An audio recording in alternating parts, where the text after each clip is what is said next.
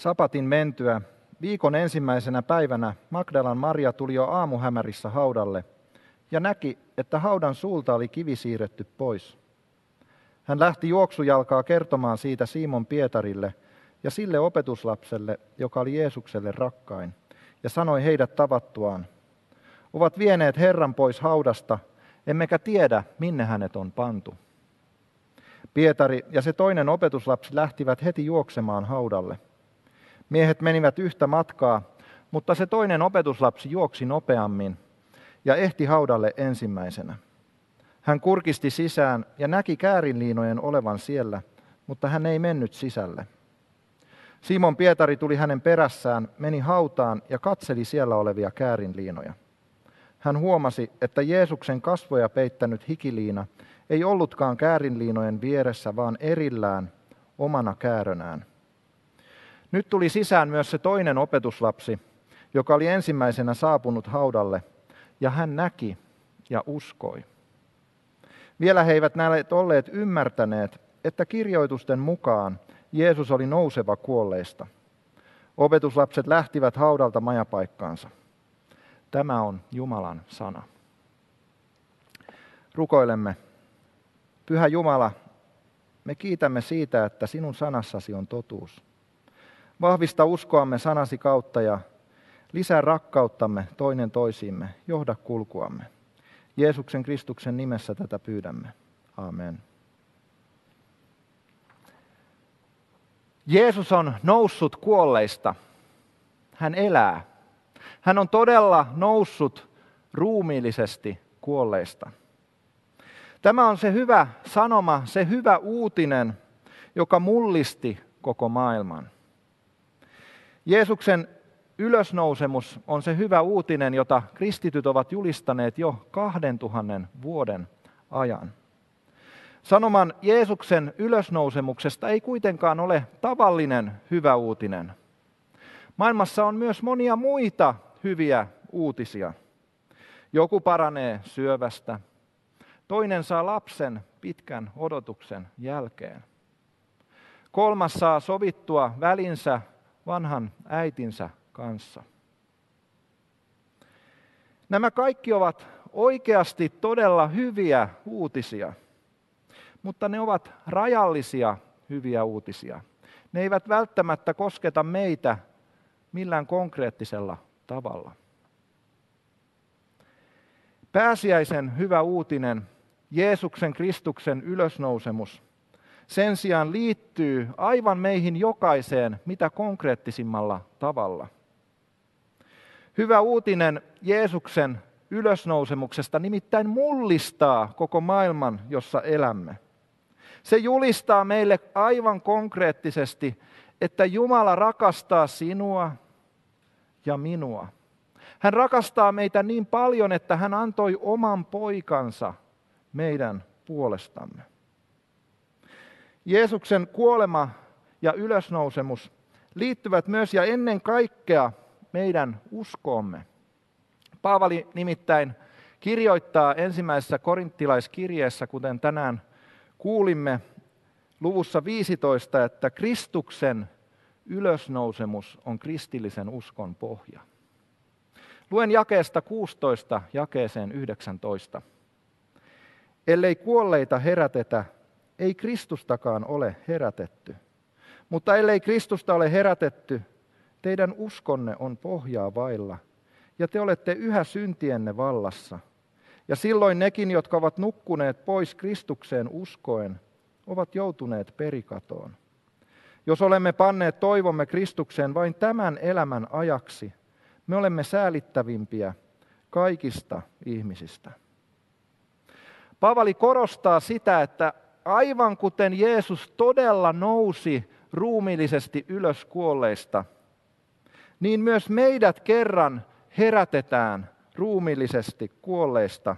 Ja silloin mekin saamme uuden muuttuneen ylösnousemusruumiin.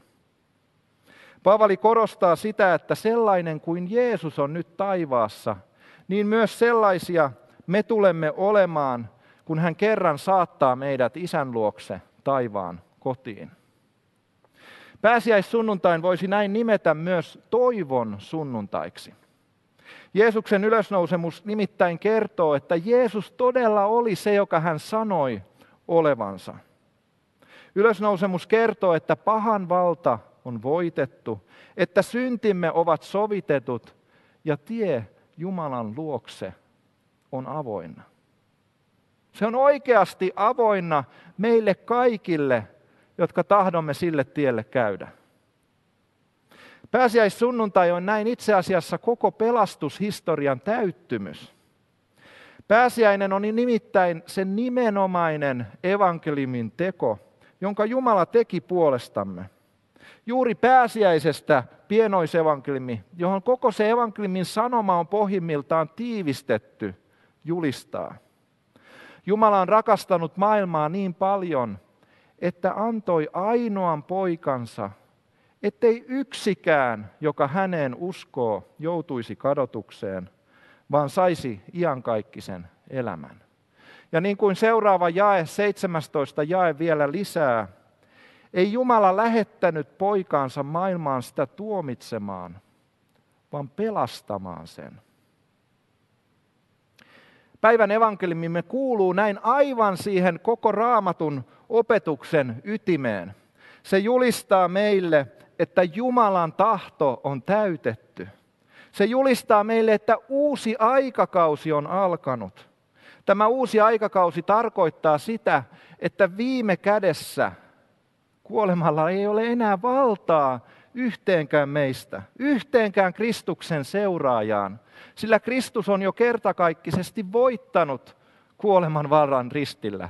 Tämä on se hyvä, mahtava uutinen, jota me tänäänkin saamme julistaa, juhlistaa näistä erikoislaatuisista olosuhteista huolimatta. Päivän evankeliumissa kohtaamme tämän uuden alkaneen aikakauden ensimmäisenä Marian silmin. Monelle tuttuakin tutumpi pääsiäisen evankeliumi kertoo, että sapatin mentyä viikon ensimmäisenä päivänä Magdalan Maria tuli jo aamuhämärissä Jeesuksen haudalle ja näki, että haudan suulta oli kivi siirretty pois. Markuksen evankeliumi kertoo meille, että Tämän haudalle tulon tarkoituksena oli voidella Kristuksen ruumis tuoksuvilla öljyillä. Nimittäin Markuksen evankeliumin 16. luvun ensimmäisessä jakeessa meille kerrotaan, että Magdalan Maria, Jaakobin äiti Maria ja Salome olivat ostaneet tätä varten tuoksuöljyä. Luukkaan evankeliumi puolestaan lisää meille luvussa 24 että matkassa oli itse asiassa ainakin viisi naista. Matteuksen ja Luukkaan evankeliumit kertovat lisäksi, että haudalla naiset kohtasivat kaksi Herran enkeliä, joista toinen vieritti kiven pois sen haudan suulta, johon Jeesus oli haudattuna. Evankeliumi kertoo meille, että Maria tuli Jeesuksen haudalle heti tämän uuden ajan valjettua – Maria ei kuitenkaan käsittänyt sitä, että elettiin jo uutta aikakautta. Hän nimittäin tuli haudalle etsimään kuollutta Jeesusta. Hän tuli haudalle jatkaakseen Jeesuksen keskenjääneitä hautaamiseen liittyviä rituaaleja. Jeesuksen ruumista ei nimittäin sapatien, sapatin pyhäpäivien tähden oltu vielä ehditty voidella tuoksuvilla öljyillä. Ja nyt, kun Maria tuli haudalle, mitä hän huomaa?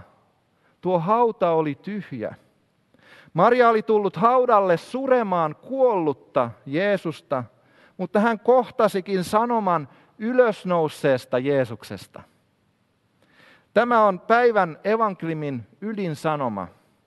Päivän evankeliumi julistaa meille ennen kaikkea hyvää uutista siitä, että Kristus on ylösnoussut – Uusi aikakausi on alkanut.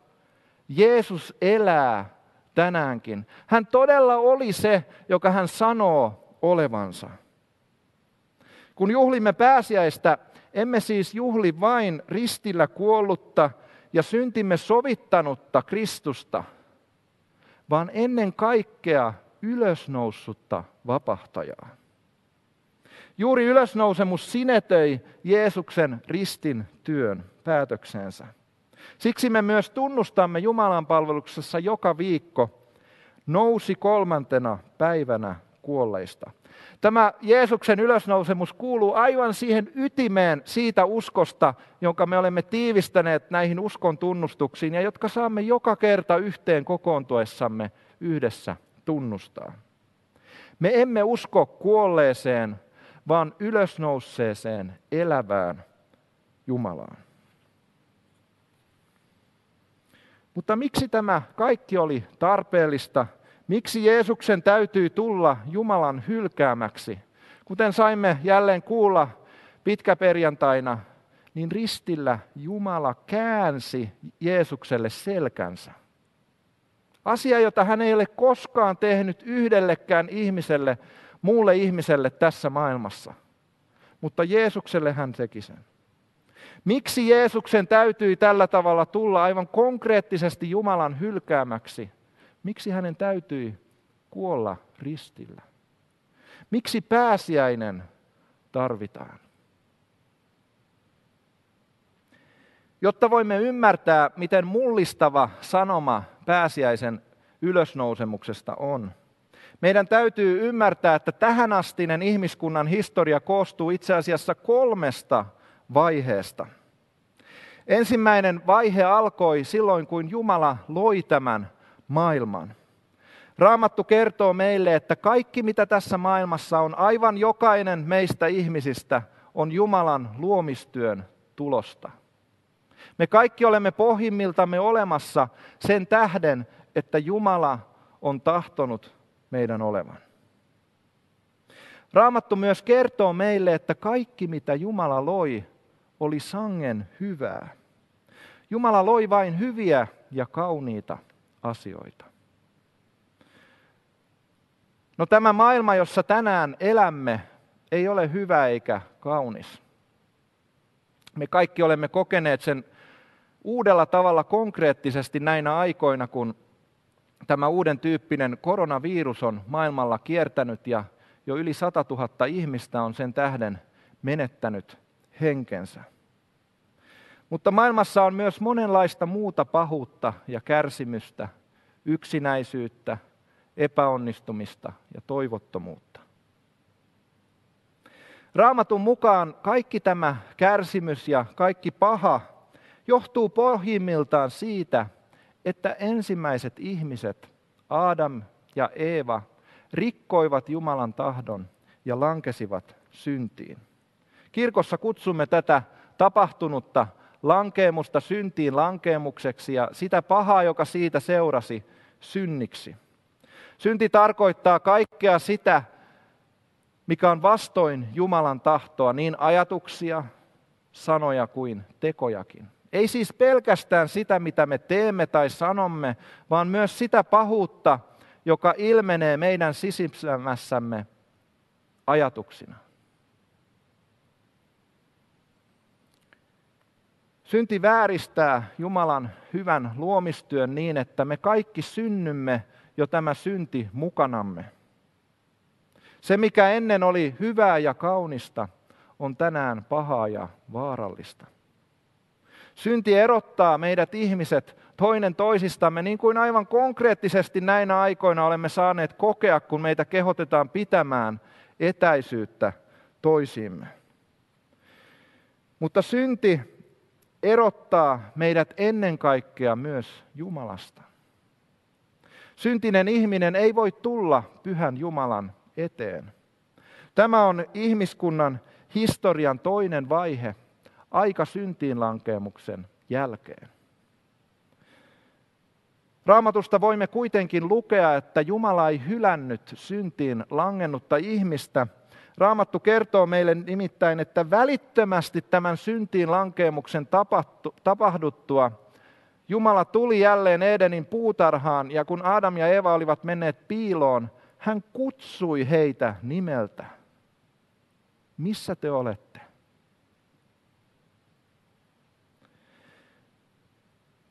Jumala kutsui ihmistä ja hän ilmoitti heille pelastussuunnitelman.